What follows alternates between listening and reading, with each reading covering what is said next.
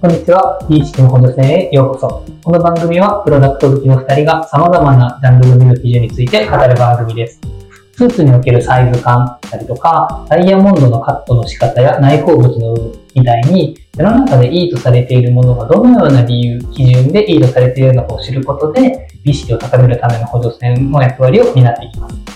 宮内さん、今回で10回目です。おー、10回目。はい。ちょっと節目感ありますね、そうです10回。なんか感覚としては、おもう10ああ、確かに確かに。うん。どうですか、ここまで10回目ですけど。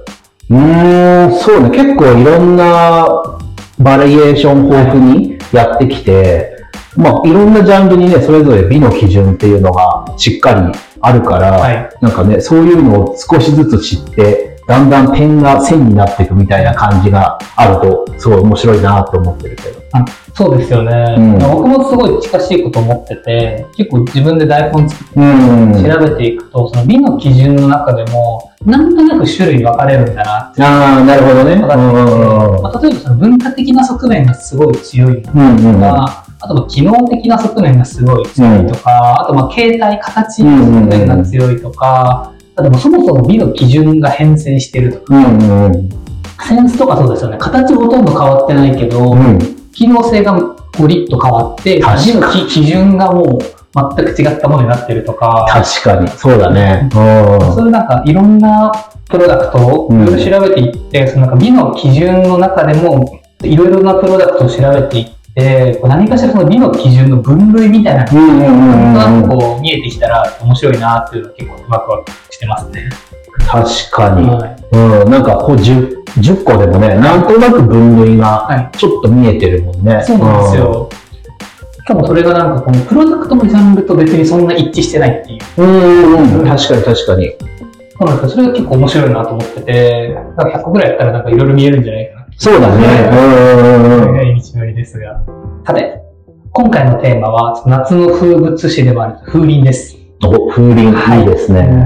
風鈴について調べてまいりました。これ調べてて、個人的にすごい面白くて、うん。結構、まあなんかこう風物詩だし、こうなんか、あの、夏の軒先に、和室の軒先に、うんうんうんうん夏祭りみたいな、文化的な側面がうん。すごい強いかなと思ったら、でも極めて理にかなった、めちゃくちゃ機能性の高いプロダクトだった。あ、そうなんだ。はい。うーん。なんか全然そんなイメージないね。チーンみたいな涼しげだな、みたいうん。だと思ったんですけど、なんかちょっと、なんか、開口主義じゃないけどさ、はいはいなんかそういう昔のもはいのを、こう、今でも使ってるみたいな、そういうイメージだけど。だったじゃないですか。うん。でも全然そんなことないあ、。そうなんだ。はいへー風鈴すごいなっていう、すごい思ったので、今回はそんな風鈴の美の基準についてお話ししていこうと思います。はい、お願いします。はい。そしたらまずは、と説明していく前に、風鈴の基本的な情報からうんお伝えしていきますね。うん。まず風鈴は大きく分けて3つのパーツから成り立っています。ほう、三つのパーツ。はいほうほう。外見、外見って書いて外外見。見。外見と、と絶、あの、下、口の中にある下。ああ、下はいはいはい。絶あと短冊。おお。はい。あ、あれか、こう、風鈴の、こう、なんて膨らんでる部分、はいでその中のはい。当たる部分。そうです。で、あと、この短冊って、この、こういう、まあ、風で揺れる部分か。はいおーなるほど。大きく3つで。おー風鈴の本体である外見ですね。うんまあ、これをもう先ほど皆さんもおっしゃったこう膨らんでる部分。うんで、まあ、ガラスだったりとか、陶器だったりとか、まあ、鉄うんとかで作られてる、いわゆる金の部分ですね。うん。え、それ、外見っていう名前なの？外見っていうのおは、ーそうなんだ。そう名称なんだ。へーはい。その外見からぶら下がってるのが、まあ、絶という部分ですね。うん、絶ね。はいで、この絶っていう部分が、その外見の縁の部分に当たることにうんう。なるほど、なるほど。はい。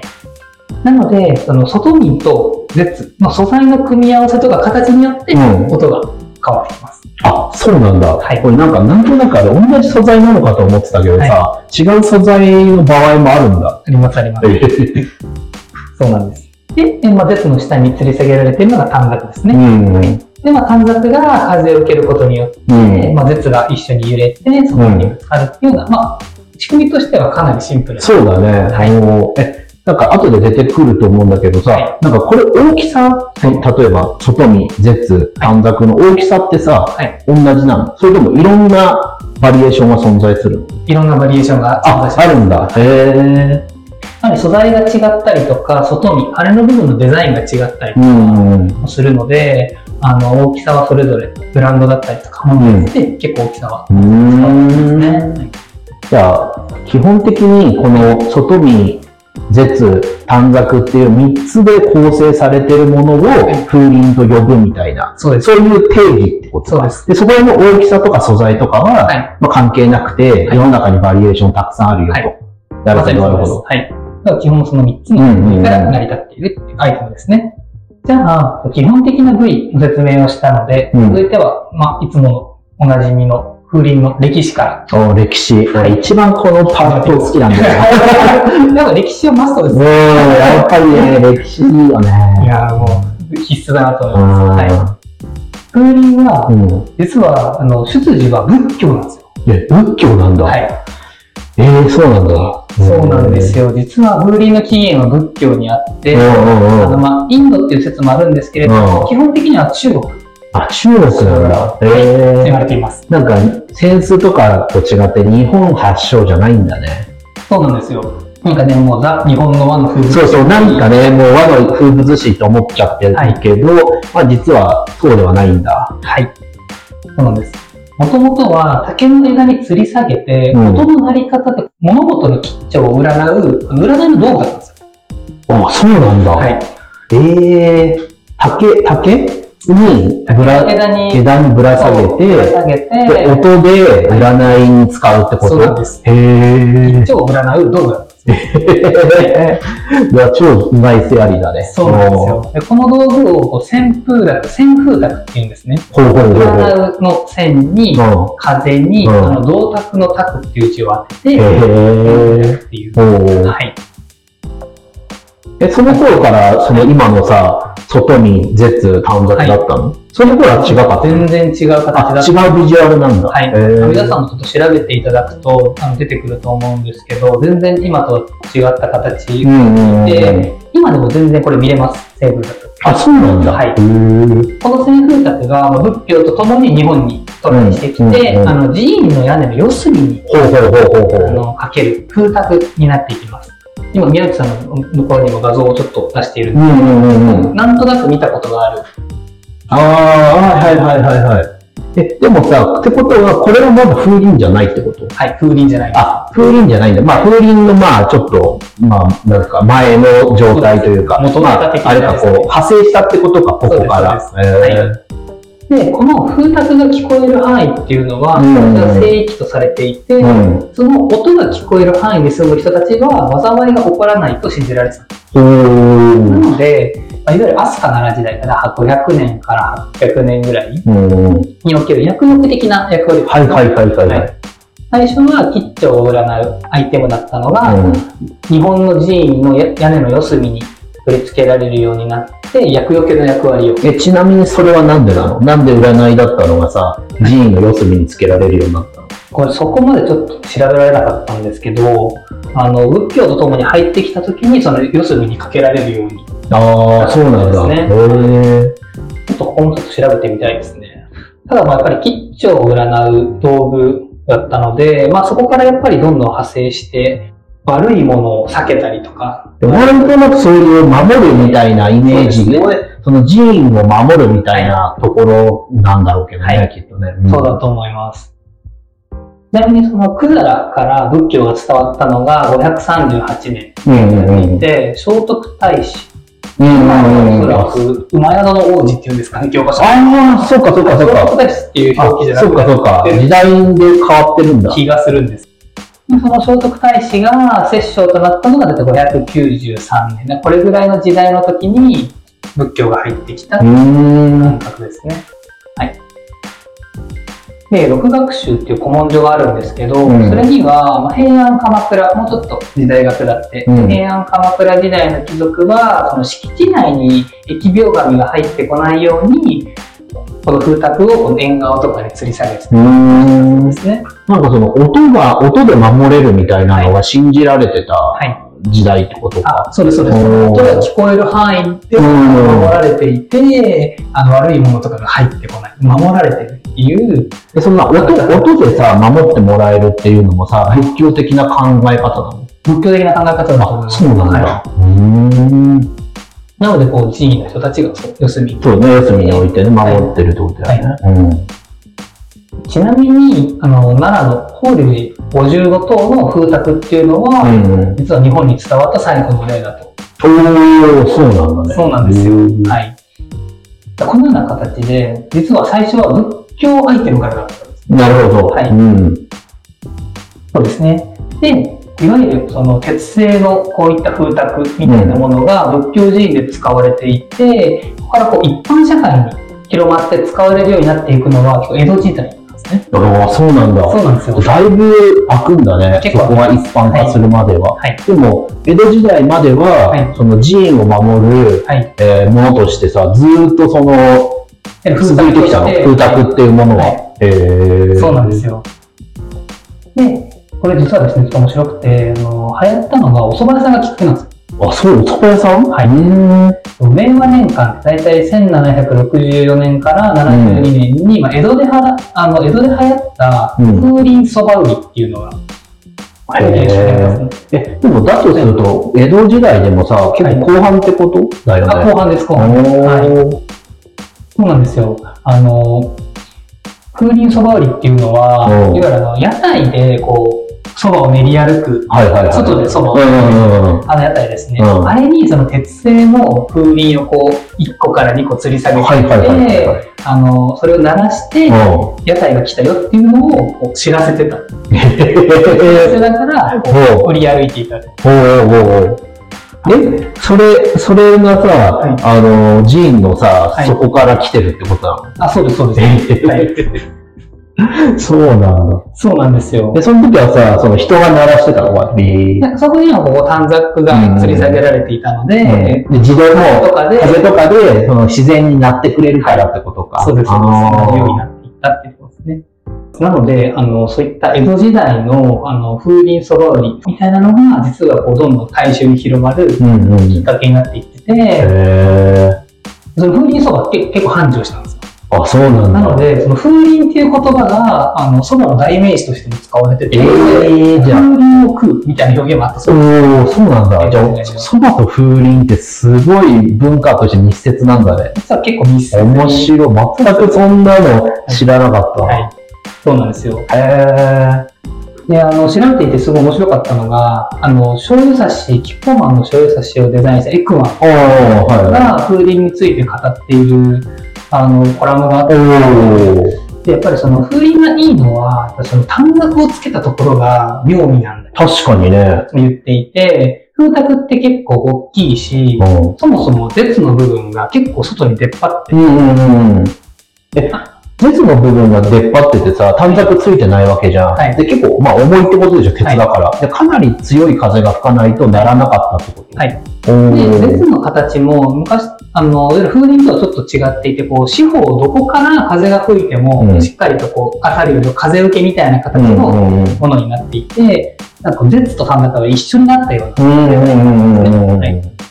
それがなくなって、いわゆるこう、短冊、あれってまあ、こうなんか家にあった紙、簡単にくくりつけたみたいな感じじゃないですか。うん、そうだね。そういう形で、あの、短冊をくくりつけたっていうところが、こう、庶民の知恵としてすごくこう、素晴らしいっていうのを、エクマンさんが言っていてなるほど。なまあ、るほどどこの蕎麦屋さんか知らないけど、蕎麦屋さんの考えたことってことだ。はい。はそれは風を受けてこうなる。あ。へえ。え、じゃあ風鈴作ったのさ、わかんないけどさ、蕎麦屋さんってことなんだね。もしかしたら蕎麦屋かもしれない。そういうことだよね。はいそういった、こう、いわゆる、実際にそこそこ大きかった風卓から、ではどうやって鉄製の小さいものになって広まっていったかって、すごい細かい詳細とか資料っていうのはあんまり残ってないみたいん、なるほど。ただ、この蕎麦屋が使うことによって広まったっていうのは記述だったりとか、ああ、残ってるんだ。絵でも残ってたりへして、これがきっかけの一つではあるなるほどねまあ、まあ、普通に蕎麦屋が考えたかどうかはわかんないけど、はい広まったきっかけは、はいお蕎麦屋さんだったよってことなんだね。そうですそうですただ、記録はそこまで残っていないんですけど、うん風鈴っていうあの名称を最初に使った人物は、実はもう記録には残ってるんです。へえ。これはですあの浄土宗の開祖のあの法然ほうほうほう。が実は一番最初に、あの名詞、この風鈴っていう名称を使ったっていう記録が残ってます。へえ。もともとは風鈴って呼んでたみたいですね。風鈴。はい。ただ後にそれが風鈴って呼ばれるようにほう。なるほど。で、それまではずっと江戸時代のその蕎麦屋さんも含めて、素材ってながらが青銅製、銅とかうんうん言われてたうんんですけど、江戸時代になってくると、西洋からガラスの文化が伝わ。って、こう、みんなが思い浮かべるあのガラスの風鈴。が生まれた。え、その当時の、その、お蕎麦屋さんがつけてたのはもうすでにガラス？いや、これは銅です？それは銅でできてて、で、そのぜ、なんだっけ、下、下のところも銅でできてて、はいで、下に短冊は、まあ、和紙とかがついてたみたいな感じそうです、そうす。です。はい。うん入ってきた当初のガラスってめちゃくちゃ高かった。ああ、なるほどね。なので、あの、ガラスのアイテムが広がっていくのはもうちょっとうんうんうんうん。ですね。で、先ほどもちょっとお話したんですけど、いわゆる短冊をつけることで、うんその風卓から風鈴になったのが、うん短冊をつけたっていうところが結構大きな。あ、大きい、まあそうだね。大きい変化ね。はい、大きい変化で、まあ、短冊をつけることで、こう、かすかな風もうん捕まえることができるし、うんまあ、そもそもこう、くくりつけた紙がこう、揺れている様子っていうのも風情を感じさせる。まあそうだね。確かに確かに。はい。で、まあ、ここが結構その厄除けだったアイテムから、いわゆる量を取るための夏場あだったりとか、こう見た目も涼しげみたいなところのアイテムに変わったまあポイントなんじゃないかなっていうのはこう調べあ。てうーん、なるほどね。まあ、ガラスに変わって、はい短冊がついて、はいそういう変化が、はい。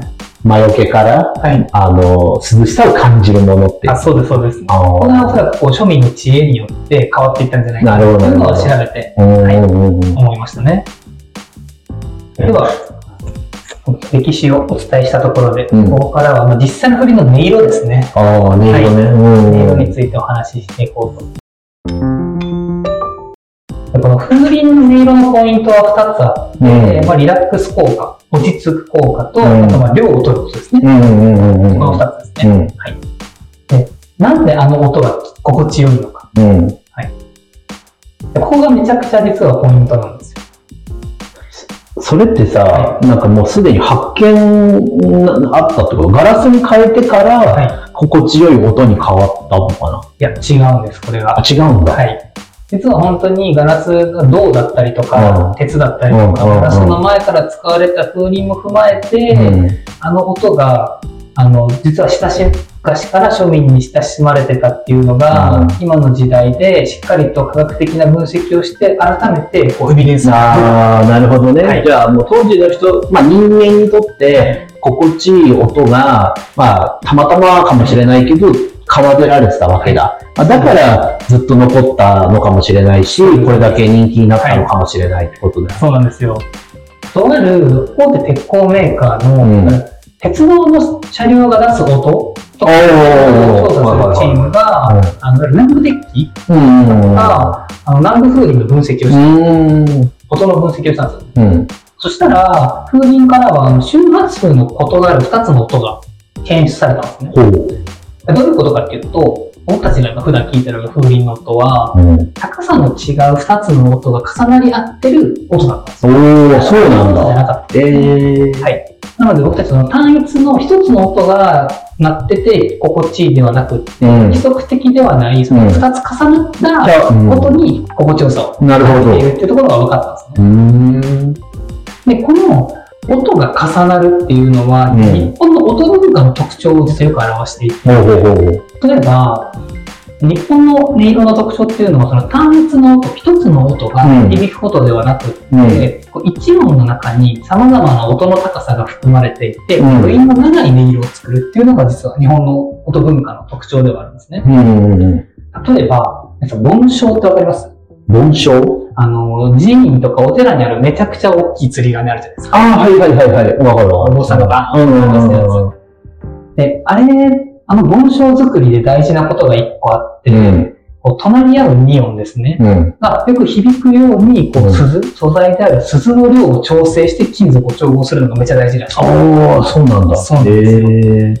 2音がよく響くかどうかっていうところに重きを置いてるんですね。だったりとか、あの、雅楽で使われる小、あの、竹が連なったようなうん。楽器わかります？あわかるわかる。あれ、あれも実は、吹いている時に、うん常に隣り合う2音が鳴り響いてるんですよ。うーん。あ、じゃあもうそもそも、その2音が重なり合うことが、はい。えー心地いいっていうのを、まあ、理解した上で、はいそうなるように作ろうとしてるわけだ。その楽器とか、なんていうの、紋章。紋章。はい。うん。そうなんですよ。だこれが結構、二つの音が重なり合っているのが、日本の音色のなるほど。特徴なんですね。うん。うんで、後で説明するんですけど、ガラス風鈴ってあの、開口部の部分であの、ギザギザに、うん。あれ実はわざとしていて、うん。ギザギザにすることで、こう、2音以上のいくつかの音がこう、同時になるように。ほうほうほう。なるほど。ですねうんはい。で、クオンで言うと、なんかあの、F 分の1の揺らぎって聞いたことあるああ、聞いたことある。はまあ、有名ですよね。よく聞く。あれ、F 分の1の揺らぎって、まあ、かなり簡単に説明すると、こう規則的なものと不規則的なものが調和した状態。うん。例えばその波とか、うん波とか雨の音、あとかろうそくの火の炎の揺あ。れ、ああ。そよ風に揺れる木の音とか、おあのー辺ですね。だから規則、不規則ではないですか、基うんうん本的には。うんうん。でもまあ規則的なものを感じるような、ああいったものをなるほどね揺らぎって言うんですけど、ねまあ、そのそもそも揺らぎ、じゃあ揺らぎって何って説明していくとかなり長くなっていくので、うん。省いちゃうんですけど、まあ、単純に言うと、まあ、心地いいと感じる状態のことですね。まあ、なんか、例えば、普通にベース音みたいなさ、はい。シンプルな四つ打ちみたいなのがずっと鳴ってて、はい。その上にさ、あのメロディーがさ、はい。乗っかるでしょ、はい。で、そういう風にしてさ、ベースのさ、き基本的なリズムは一定であって、はその上に複雑な、えー音が乗っかっていくと、はい。まあ、心地いいっていうのがさ、かなり昔から実は発見されてて、それを生み出すための道具だったり、はい。生み出すための、なんか、装置みたいなことを、もう考えてたってことだよね。昔からずっとね。うん。なんですよね。そもそもじゃあなんで F 分の1の揺らぎが心地いいのかっていうと、うん人に限らずなんですけど、うん動物の生態リズムがそもそもその F 分の1の揺らぎをしてるんですね。心拍のリズムとか、眼球の動き方とかはいはいはの、あの一つ、アルファ波の周波数の F 分の1の揺らぎをしてい。る。なので、いわゆる生体リズムと同じ F 分の1の揺らぎがうん間を通してこう脳に感知されるなるほど。音とか視覚とか。うん。で、その自分の生体リズムと共鳴することで、うん心地よさとか、ああの、快適感っていうあ。のああ、なるほどね。単純にこう自然と自分のリズムが合うことで、うん心地よさを感じるなるほど。っていうイメージです。風鈴の音色も実はこの F 分の1の揺らぎになってうる。ん。だから、あの音を聞くとすごくゆったりとした、なるほど落ち着いね。た、そうなんですよ。うんうんうん気持ちよさになるっていう、なるんですね。つまり、こう、昔から、こう、人々が自然の中に感じてた心地。みたいなのを、風鈴は実はすごく体現していたと。捉えてたわけだ。はいうんそうなんです。でもう一つが、いわゆるリラックスする理由ですね。うんでもう一つは、量を取ることですね。うん。感覚が揺れてると、あ、風が来たんだ、吹いてるんだなっていうのもわかりますし、うんこの音が鳴ることで耳に届けるっていう意味においては、夏の涼しさを感じるための役割っていうのを果たしていると思うんですけど、うん。風が吹いているなっていう認知することに加えて、うん。あの涼しさを感じるポイント、うん。涼しさを感じるようになるっていうのは、結構ね、ガラスの風鈴の登場が結構大きく関わってて、はいまあ、ガラス以前は、もうもちろん心地いい音ではあったけど、はいその涼しさとは繋がりにくかったわけだ。はい。ガラスの見た目はまあ涼しげっていうところもあるんですけど、うん実は風鈴の音を聞くと、実際に体の表面温度が2、3度下がるっていうのが科学的に証明されてるんですよ。マジ？はいそれ、それやばくない？本当そにれすごいエビデンスだね。そうなんですへよ。ー。本当に涼しくなってるんですよ。おー。っていうのが分かった。おー、すごいねすげえなと思うんですけど。え、じゃあ音の影響で体温下がってるってことね。で、これが、その、理屈は結構簡単で、うん風鈴の音を聞くと、うん。感覚するじゃないですか。うん。音を聞くと脳が風が吹いた。つまり涼しいって認知するんですよ。おー。そうすると、風が吹いたから涼しいって判断するので、うん。末梢神経に体温が下がるぞっていう命令を出すらしい。マジで？すごいね。シーボ効果に近い人も。あ、そうだね。すごいね。ただ、それからこう、思い込みで、実際に本当に体温下がるんですよ。ええちゃんとこの実験結果も出てる。あ、そういうことなんだ。はい面白いなぁそうなんだ。実際に、あの、風鈴っていうのは、見た目が涼しげっていうだけじゃなくて、本当に涼しく感じる。おーなんかレモン見てさ、はい酸っぱくはい感じるとか、そうです、そうです。そういう、なんか要するに視覚はい。視覚から、こう、まあ、誤った、はいえー認知をしてしまって、はその影響を受けるっていうことだよね。それをプラスに働かせるっていう装置ってことか。そうなんですよ。いや、すごいね。うん。で、あの、ちなみに、あの、インドとかイスラムにも、うん風鈴を吊り下げて楽しむ文化ってあるんですけど、うん。あの夏の間だけ軒に風鈴を下げて量を取るっていうのは、実は日本独自の文化うーん。はいなんかそれって何？風が吹きやすいとかさ、そういうのとかもあるのかね？どうなんですかね。でもあれ、風が吹くことを前提にしたアイテムだもんね。そうですね。ねはい。この体温が下がるっていうのも、これ日本人に限った現象らしくて、あ、そうなの？何かっていうと、その夏の間だけ風鈴吊るすことで、んうんうん。風鈴のことと涼しさがこう結びつく。うん風が吹いたから涼しさを感じるっていう。なるほど、なるほど。それ夏に風鈴を、夏にだけ風鈴を下げている日本人独特の感覚じゃないですか。一年中風鈴仮につけたとしたら、うん。別に風が吹いて涼しい。冬にああ、確かにね。風が吹いて寒いって感じ。じてしまうので、年中吊り下げているようなの国では実は感じられない。現象みたいですね。面白いね。はい。じゃあ、すごいローカル性高いってことだ。めちゃくちゃローカルででそ高いです。の、日本人の思い込みを利用したはい。プロダクトっていうあ、こと本当にそうです。が。本当にそうです。おー面白いね。なので、いわゆる風鈴の美の基準っていうのは、自然の中に存在する、まあ、人間が心地よいと感じる音を表現し、うん。かつ、夏に使用することで、季節のリズムですようんね。涼しさを感じるっていうのが、風鈴の美の基準っていうことなんじゃないかなっていうのをすごい思いましたね。だから、めちゃくちゃ機能的なゲームですよ。そうだね。は本当逆、なんか、機能、逆に言うともう機能でしかないというかい。ね。そうなんです。ね面白いね。そうなんです。あの音は、実は、あの、生体リズムに沿っているから、心地いいと感じるし、あの音を聞くことによって、風が吹いたと脳が錯覚を起こして、うん。実際にちょっと涼しくなるていう。とか。そうなんですよ。へーだから今の動画ね、エアコンとか扇風機とか登場したせいでさ、なんかそういう思い込みとか関係なくさ、本当に物理的に涼しくするわけじゃん。はい。なんかそこが、その、昔のプロダクトというか、はい。なんかその、ちょっと奥ゆかしさみたいなとこがあるけどね、風鈴の方が。はい。うんなんでも先人の知恵ってすごいな。いや、すごいね。思いましたね。すごいね。そう、まあ昔ね、物理的に涼しくできないから、はいそういうのを利用して、ちょっとでも涼しく感じようっていうね。うんそうなんですよ。では、ここからは実際のこと代表的な風鈴をうんご紹介していこうかなと思います。で全然あの素材とかが違うと、音色とかも違うので、うん実際の店舗とか、まあ、ウェブとかでうん聞けるので、聞いてみたら面白いんじゃないかなと思います。今回ご紹介するのは4、大きく4点。4点。はいうん。ガラス製の江戸風鈴。うん。この鉄器を使用した南部風鈴。さっきにちょろっと出た。うん。ねあと、サハリ、砂に貼る、緊張の蝶っていう字のうん。サハリっていう素材を使った小田原風鈴。おあとー。は、あと、火鉢を使ったうん。明鎮火鉢風鈴っへていうことをご紹介したいとー。思います。ガラスか鉄か砂かってこと？はい。うんガラス、鉄、サハリ、あと火鉢。まあ、鉄ですけど、火鉢。うんうんうん。なるほどね。はいうん。まず、江戸風鈴から。うん。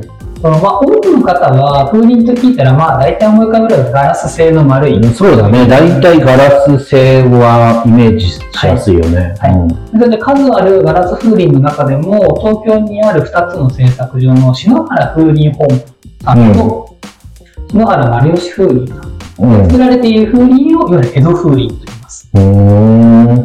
江戸風鈴の特徴は、あの型を使わずに、こう管で息を吹き込みながら、ガラスを成形してるっていうのが大きなポイントですね。で、先ほどもちょっとお話に出たんですけど、まあ、江戸風鈴で最も重要な部分が開口部です。うん。あの成形されたガラス玉の部分を切り落として、うん。刃物で削っていくっていう作業があるんですけど、うん。この工程がそのいい音が出るかどうか、それが最も重要な工程になっていて、切り口を滑らかにせずに、あえてギザギザな部分を残すことで、別の部分が触れた時に、まあ、さらに響くように、うん。で2音以上の音が出るように作ってます。でそれが職人さんの手作業で、はい。あえて、あのーガタガタになるように作ってるってことだよね。そうですそうです。で昔、日本でガラスの風鈴が作られるようになった時に、うん。海外でも人気になって、うん。輸出したらしいんです。うんうんうん。そしたら、ギザギザで指切りそうで危ないから、綺麗にしろってクレームが来て、うん。綺麗にしたら、うん。全然綺麗な音が出なくなって、なんでだってなったっていう、うん面白いエピソードもあなる。るほどね。そこが、あの、音のポイントだって分かんなかったってことだそうなんですよ。ギザギザ危ないじゃないかっていやーでもなんか確かにな、なんか知らなければ、いそのギザギザのところが音のポイントって理解できないかもね。できないですよね。なんだったらこれなんか不良品なんじゃないかとああ、いや、思う思う思う。思うじゃないですか。うん危ないし。なんかここだけね、わあの、なんていうの作業し忘れちゃったのかなと思うよね。そうなんですよ。実は、多分そこが一番大事だった。なるほど、なるほど。はいでもし皆さんもね、あのガラス製の風鈴持ってる人とか、うんまあ、この時期だと結構、今、は7月なので、まあそろそろ店頭とかにも風鈴とかって出始めるとまあそうだね。うんうんだからそのタイミングでこうちょっと切り口見てみると、あ、ギザギザしてるなっていうのが見れ見見れるんじゃないかなと思います。で、二つ目、えー南部風鈴ですね。なはい。まあこれその名の通り南部鉄器で作られた風鈴です。そもそも南部鉄器って結構有名なんですけど、岩手県の伝統工芸品で、うん400年ぐらいの歴史があります。おー古いです。南部鉄器っていうのは、まあ、良質の砂鉄とか、うん鉄鉱石を原料にして結構密度の高い鉄器で、うん実際に南部鉄器で風鈴を作ると、こう高く澄んだ音でこうリーンっていう感じでこう長く、長い音色を。ああ、なんか余韻が長い。そうです、そうです。ん奏でるのが特徴ですね。うん。この南部鉄器の風鈴、南部風鈴は、あの、環境省が選定する残したい日本の音風景100選っていうのがあるんですけど、うん。それにも選定されたうーん。あー面白いね。音風景っていうのがあるんだ。そうなんですよ。例えば徳島県の阿波踊りだったりっていうのも、そういう選び方なんだ。へえ。っていうのもありますし、京都で言うと、ん京の竹竹林うん。はいはいはいはいはい。そうですし、東京で言うと、うん。観光地池の鳥と水と木々の音とか。上野のお山の時の鐘とか。なんかいろいろで100選で選ばれているんですけど、そうなんだ。で3つ目、小田原風鈴。うんうん。これは神奈川県の小田原市で製造されていて、そのサハリっていうのを使った風鈴です。うん。サハリっていう素材は銅銅と鈴を混ぜた？ああ、銅と鈴をそう混ぜてなんですよ、合金なんですけど、これ鉄に比べてかなり脆くてデリケートなんです。なので、うんそもそも、はい、扱いが極めて難しい、高度な技術が必要となうんるあの風鈴になってます。うん。でその分、あの他の風鈴にはない、すごい美しい音色を奏でて、うん。あの余韻が長いのが特徴ですね。うん。あの仏壇とかに置いてる瓶ってあるじゃないですか。ああ、はいはいはい、ある。あれとかも、あのサハリで作られてたりするので、あれですごい音が、あ、響くよね。余韻が長いじゃないですか。ああいうイメージいや、どっちかっていうと、そあああいう感じの、はい、あの、音ってことか。そうです、そうです。すごい長い余韻。あーじゃあなんか本当に馴染みのあるっていうか、風鈴のイメージを作ってるのは、本当ガラス風鈴だけなんだ。はい。で、他の風鈴、鉄とかの風鈴っていうのは、どっちかっていうと、なんか響く感じだよね。ズーンみたいな。そうです、そうです。で、この小田原風鈴は本当に、あの、こう本当かと思ったんですけど、風鈴界のベンツって言われてるらしいんですけど、マジ誰か。かよ言い出したらマジか、すごいな。はいなんとか界の、なんとかってあるか、絶対あるんじゃないですか。で、あの真鍮とかっていうのは、年ごとに音が悪くなっていくんですけど、うんサハリはこう鳴り上がるって音がどんどん良くなっていく。へえ、経年変化で、って言われるほど、小田原風鈴の音色というのは別格だったへみえ。たいですね。あわかんない。聞いたことないから、なんとも言えないけど、なんかすごそうだね。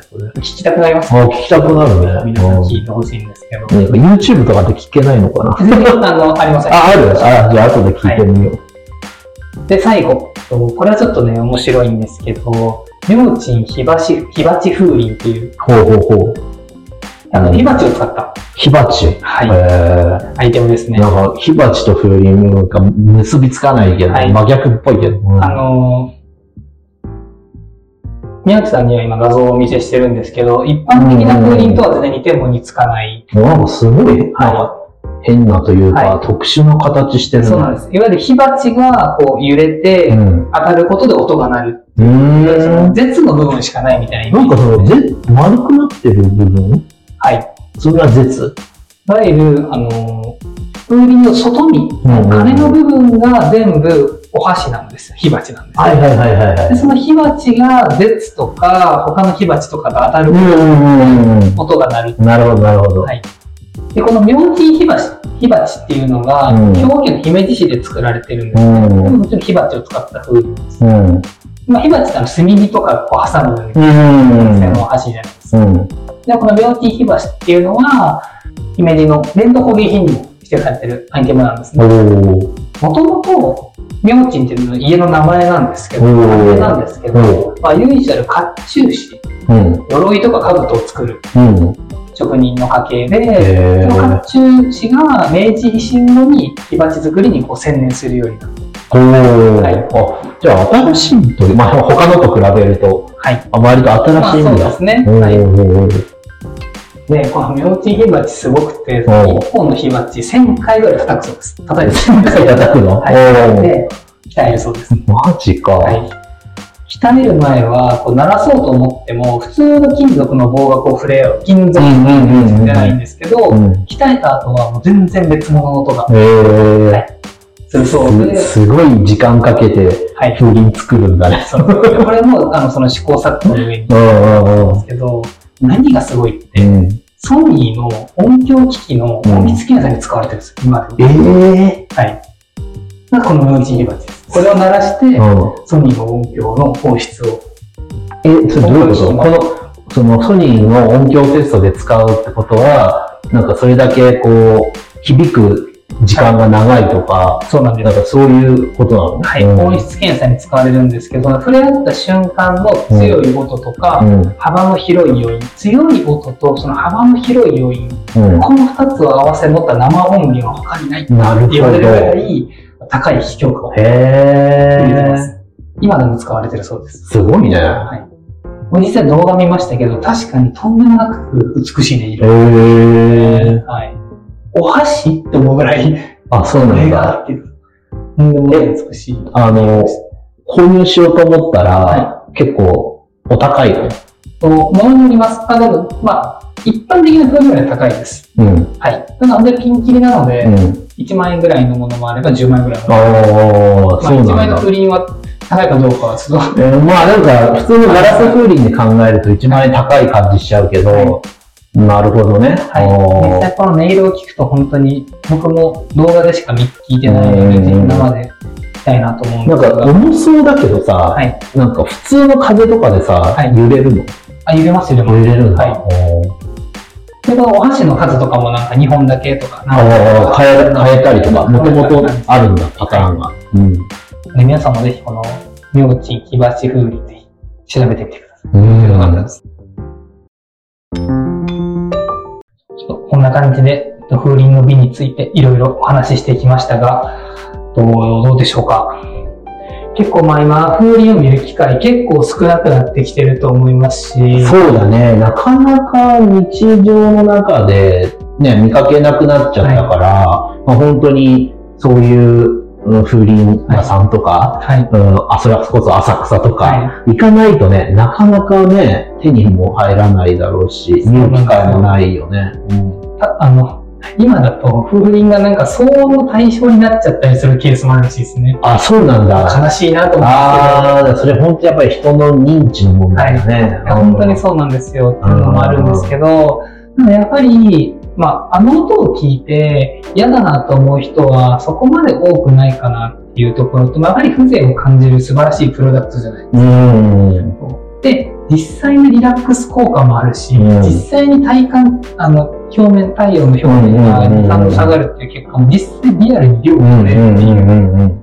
ところで、本当にもう江戸時代から続く庶民のこう、量を取ったりリラックスするか知恵、うん。本当に詰まった、かなり機能性の高いプロダクトになっているので、なんか今一度、今だと、うん置き風鈴とかも結構あるんです室内用に。ああ、吊るすタイプじゃなくて？そうです。枠になって枠でこう吊るしたりとか、あの、いろんな家でも楽しめる風鈴って結構たくさん。出てたりするので、なんかそういうのでね、この夏めちゃくちゃ暑いので、うん多分今音だけだったらさ、きっとなんかさ、YouTube とかでもさ、音だけとかありそうだよね。全然あります、ね全然ありま。ですもなんかあのプロ、この揺れてる感じあの、もう佇まいが、なんかうつ、もう美しいからさ、そうですよね。なんかね、あれをね、こう、使うっていう文化が、なんか残ってほしいなっていう気はすそうなんですよ。やっぱ見るけどね。た目とか、やっぱり短冊が揺れてる感じって結構素敵じゃないですか。そうなんですよ。なので、こう、ちょっと今年の夏は風鈴をちょっと試してうんみてもいいんじゃないかなっていうのは非常に思いましたね。じゃあ、第10回風鈴の美は以上となります。ありがとうございました。ありがとうございました。このラジオは、物好きの2人が様々なプロダクトの美の基準について語る番組です。できる限り正確な情報をお伝えするよう心がけておりますが、厳密な交渉は行っておりませんのでご了承ください。